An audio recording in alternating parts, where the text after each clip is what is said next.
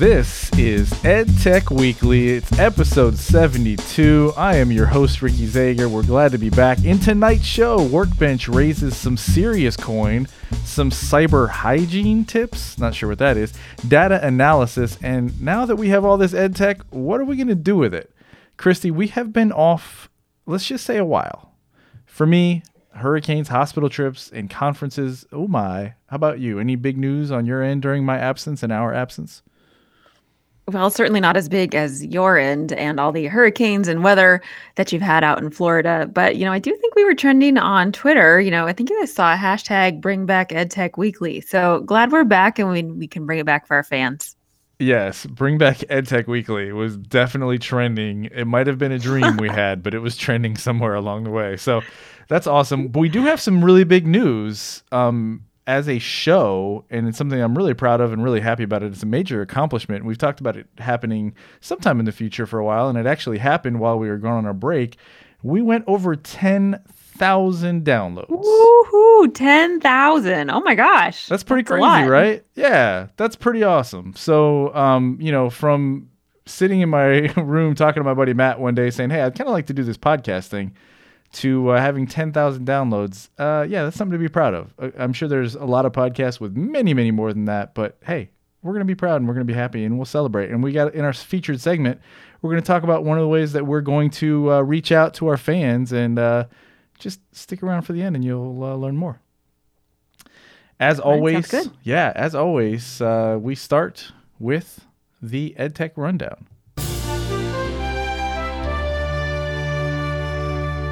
The Baltimore Sun reports that Workbench, formerly Quist, Seawist, I'm not sure, has just raised $1.7 million from Brown Funding in a recent $2 million round of funding. Uh, this brings the total funding of Workbench to $5 million. Uh, so much money going around for EdTech. It's crazy. Workbench allows teachers to build experimental learning, they say, including programming a robot to demonstrate some math equations through movements and some other things. Apparently, Brown Funding was ultimately very impressed with how quickly Workbench got to 10,000 schools around the world and had them sign up. Now, impressed to the tune of $1.7 million, let's not forget. Project based learning is basically what it really is, and it's available at workbenchplatform.com. I just went on it for a little bit. I easily signed in with a Google account. Uh, had access to lessons without paying. I'm not really sure what the tier is or if there's a tier, but I was able to get on and look at some lessons, and it seemed pretty cool, step by step ways to do some of these uh, project based learning. So, I don't know, Christy, have you had any experience with this or heard about this? Well, Ricky, what I really like about doing this show with you is that I get to learn about some of these cool things. I hadn't heard about this and I did go check it out online and it just looks really cool. There are a variety of projects for a variety of subjects for all grade levels.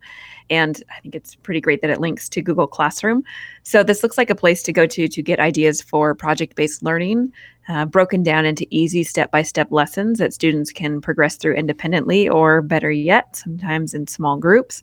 I like that it takes what you already have, whether it's Spheros or even just duct tape and paper, and helps you design project based learning for it. Um, the Google Classroom link was huge for me, as well as the login or link to Clever. How that student account management is really helpful. So, thanks for bringing that story. I think that looks pretty cool. Yeah, I mean, uh, in a short period of time that I looked at it, it, I was more impressed with that than I have been in in almost any other edtech tool that I've just checked out quickly. So I think it's definitely something worth a look. Yeah, definitely piqued my interest. So, next, EdTech Magazine gives us three cyber hygiene, that's right, cyber hygiene tips for K 12 end users. Based on the article, it sounds like cyber hygiene is a way to describe some continual habits that will keep your cyber world clean and free from viruses or other cyber attacks. The tips are starting with digital citizenship training, being aware of phishing attempts, and consistently backing up and updating. They specifically mention how Google Doc sharing is a way that phishing attacks operate in K 12. And uh, this is so important and funny that you mentioned the Google, Google Doc phishing attack that actually got to our district and was spread by clicking on a shared Google Doc. I think we've got all gotten pretty comfortable with Google and at ease with Google's access to our digital life, but this is important to remember that we still have to be careful. Yeah. Any I'm, thoughts, Ricky? Yeah, I mean, uh, my big thing is you know the phishing thing, and it's like we just have to be super diligent because we end up in this world where things sort of make sense that we do and we just continue to do them without really thinking about it. Uh, specifically oh somebody shared me a document. Okay i know that that's probably something i need to look at. Before we even really look at let's inspect the address let's inspect where it came from let's let's read everything else. A lot of times that's how phishing happens. We don't get into the details. And i heard of recently a report from amazon a phishing attempt that's going on and where it ends up sending you something like right after you make an Amazon order, uh, it's it basically sends you something. Oh, your credit card needs to be uh, updated, and just click this link, and it looks it looks very official. It looks like Amazon, but again, it's a phishing attempt, and it is. It looks like Amazon. So, you know, the only thing that we can say is be diligent and never let your guard down. Always be thinking about anytime you click on something, just look for kind of unusual things about it, especially with those Google Doc type things. But when it comes to emails about going and changing something in your account, leave your email client, go to the official URL, log in that way, and then it will prompt you from there if it really actually needs something. It's really dangerous to click links. Um, even if it looks official, and let me just tell you, it's only going to get more official. So stay diligent with that for sure.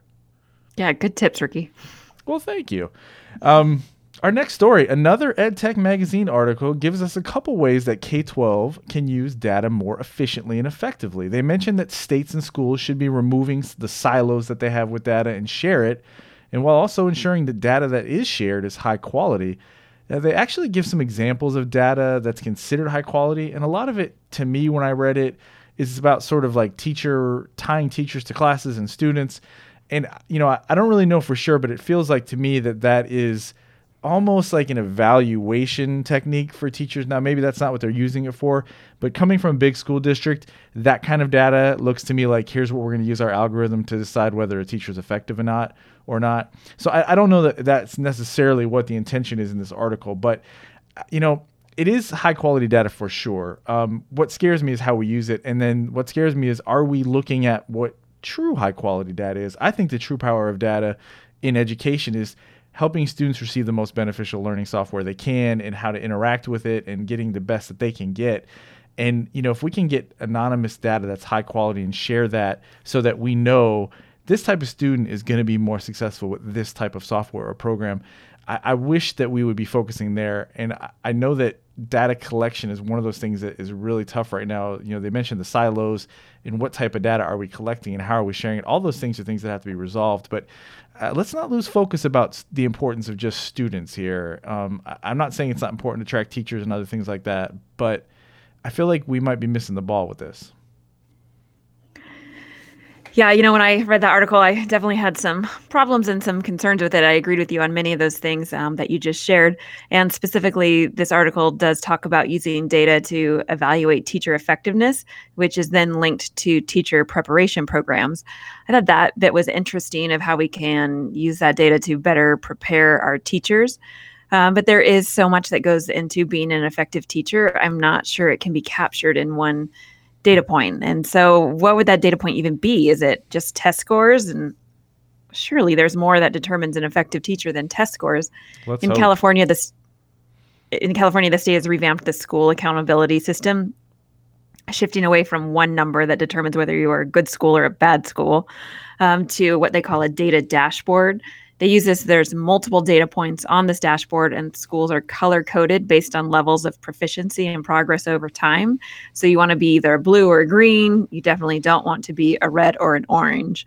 Um, so they have multiple data points, including um, test scores, attendance, suspension rates, implementation of state standards. I wish it were as easy as the article makes it seem, but I do think it's far more complex. Yeah, absolutely. And when you talk about evaluation of teachers, it makes it really tough. Um, I like to hear that you have at least attendance being accounted for.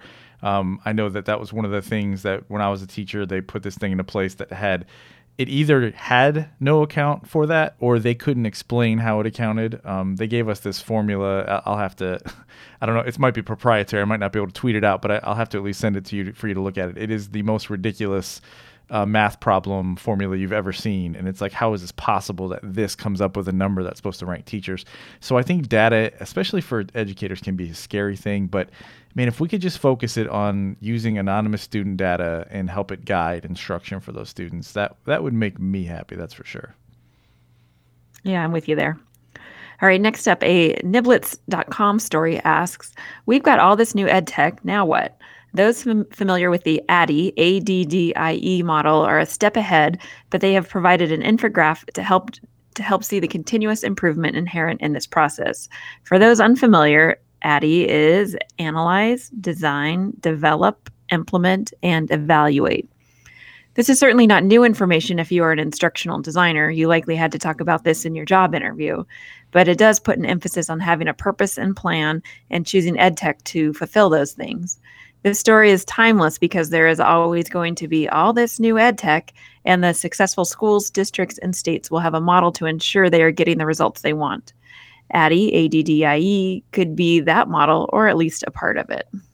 Yeah, and I can, you know, guilty as charged, instructional designer. And yes, in my interview, I did have to talk about the ADDIE process, even though it was clear nice. that the people hiring me were not interested in it really, but it was just one of those things that sort of a talking point that has to be on there if you're in instructional design. So if you're one of those designers, you probably are familiar with that at least at least in the the scholarly world of what we do. Um, in practice, yes, the overall concept is good, but um, it's a little too structured in some ways to really be that useful. But the overall message, I think, is good. You should always go into this process thinking ahead um, designing it, developing, especially when we talk about like teacher training and those types of things. And then, of course, evaluating is it doing what you want? So, I mean, it's not a terrible thing. I think it's a good thing. But I just, I hate anything where we sort of put ourselves into this, oh, this is the way that we solve this problem. It's a living, breathing situation and it's going to change. But I do think some of these principles should be involved in your overall sort of uh, way to yeah. get, I mean, I hadn't heard about that. I'm not an instructional designer, so you know, good protocol to follow. Yeah, I mean, it definitely. I think it's one of those things where you know, if you're in a job and there's a a phrase or a word or a you know whatever that is continually used over and over again, it sort of loses its meaning and then therefore it becomes less valuable. And I think that's sort of the instructional design world. I think it's you're sort of taught about this when you're in school for it and, and it just it just continues to sort of rear its way. And you don't think about that as the process when you're designing really. I mean, I guess if you break it down, you probably do many of those things, but it's not quite just this here's what you do every time. And that's the only thing that scares me about any model is that it shouldn't be this is always how it goes because that may not serve the purpose that you're looking for. But definitely a good thing to think about. Okay. Yeah, I agree. Okay. I agree with myself. Do you agree with me? I agree with you. Good. I usually agree with myself, so I'm glad somebody else is agreeing with me. All right, so for everyone, let's uh, if you want to be in touch with the show, remember edtechweekly at gmail.com. Remember, we still got this new segment. I know the new segment came out and then we were gone for a while, but we're still doing Ed Tech going down in your town. Go win down. Go win. With a sky comma after the N. Sky comma. Got it. Do sky comma. Yeah. Have you? There's. I can't remember the guy's name now. As a comedian, does a whole bit. But anyway, yes. Instead of the G. Let's move on. Subreddit subreddit edtechweekly.reddit.com. We put the stories there, and we'd love to get a system where you guys vote those up, and that's what we talk about on the show. But I am putting the stories in there, so please check that one out. And of course, we'd love a review on iTunes. Uh, we have a few out there, and we'd like more. It really just helps get more people to see the show. Um, and uh, listen, if you listen to the show, you'd probably appreciate other people listening as well. Build a community, and uh, I'll tweet out that link this week. So do, if you have a minute, take you know, take that minute and help out the show. And so that actually leads me perfectly into our 10,000th download little rewards system that we got set up here. I-, I wanted to reward our fans. I know some of you have been with us for a long time, uh, Christy included, but now she's a part of the show, so it doesn't count. Um, I mean, it counts, but you know what I mean, Christy. Well, can I download it and be the 10 10,000th winner? Can well, I? Am I eligible for we're this? We're already well. We're already a couple hundred over ten thousand. So okay. we, yeah, that that has passed, and and there's no way for me to tell the exact person who's downloaded it. So it's not going to work that way. But what I want to do is on Twitter, I'm going to put it out there, and um, many of you follow me on Twitter. I know that based on when I spend time on Twitter. So um, I'm going to put it out there on Twitter. What I want you guys to do is tweet out a picture of your uh, review for the show in iTunes before you send it out so that we know you're reviewing. And then that will put you on a random drawing list to get one or both of these two things an edtech weekly t-shirt and or a mug. So we are Woo-hoo! yeah i'm excited about that myself. I'm just doing it for myself. Um, but yeah so we want to give back. We know we've got some loyal listeners that have been there helping us get to our 10000th download and uh, that's a really substantial mark. And there's podcasts that are uh, much more highly produced and that have a lot fewer than that. So hey i'm, I'm glad we're there. Um, so make sure you're following me at Four Tech Teachers, the number Four Tech Teachers, or follow at Christy M. Warren because we'll make sure we put it out there with her tweet as well. And uh, you can again email us at edtechweekly at gmail.com as well. Uh, listen, I'm not going to, if, if you reach out to us and show me that you've done a review in iTunes, um, and I'm going to be able to see it in iTunes as well with your username, we're going to put you on the list for the drawing. And uh, up as many as five people could win, depending on the number of people who uh, get into this contest. So if we get a couple hundred in there, we'll send out five of these bad boys. Um, and uh, I'll also tweet out pictures of these uh, designs as we're moving forward. So, again, really thank you guys for being with the show for a long time. I know a lot of you have been there from day one based on some of the emails that we get. Uh, we appreciate our community. Um, I'm sorry that we weren't able to be here the last few weeks. Uh, it really has just been a crazy whirlwind. Hurricane, I had to evacuate. That took out two Thursdays uh, when I returned home, cleaning up, uh, down trees, down fences. And then the next week, I had a really good friend had a stroke. She's doing great. Um, it was just a, like a, a, warning, wake up call kind of a situation. But man, it's just it's one of those things. And that was Thursday night that I went and visited her. So you know, we're doing our best, but I have a feeling we'll be good for a little while here and, and back on it. Um, so we're just excited to be back. I know I was talking to Christy before the show. We love doing the show, we really do, and we're happy to do it. Uh, we learn awesome, even even if no one listened to us, we're learning stuff and we're keeping up with our passion, which is ed tech. And that's how I know some people uh, who are watching, listen to this, really like it too, because it's just all about ed tech, and it's what we love. Well said. Good job. Man, look at me. I'm on a roll. Well said. You're agreeing with me. I mean, is it because we've been we, away we so been long? together for a month, so you know I've just missed you, and so. Is it? Is it? Are you going back? Like, well, I better be nice because it's been a while. Is it one of those things where you have to get back into like your maybe, snarky maybe. comments about me being really bad at what I do? I mean, you throw those in there from time to time. Let's not pretend you don't. Only when you don't hit record. Thanks. All right, everybody. We appreciate you listening to the show, and uh, we'll see you next time. Although that's the wrong one.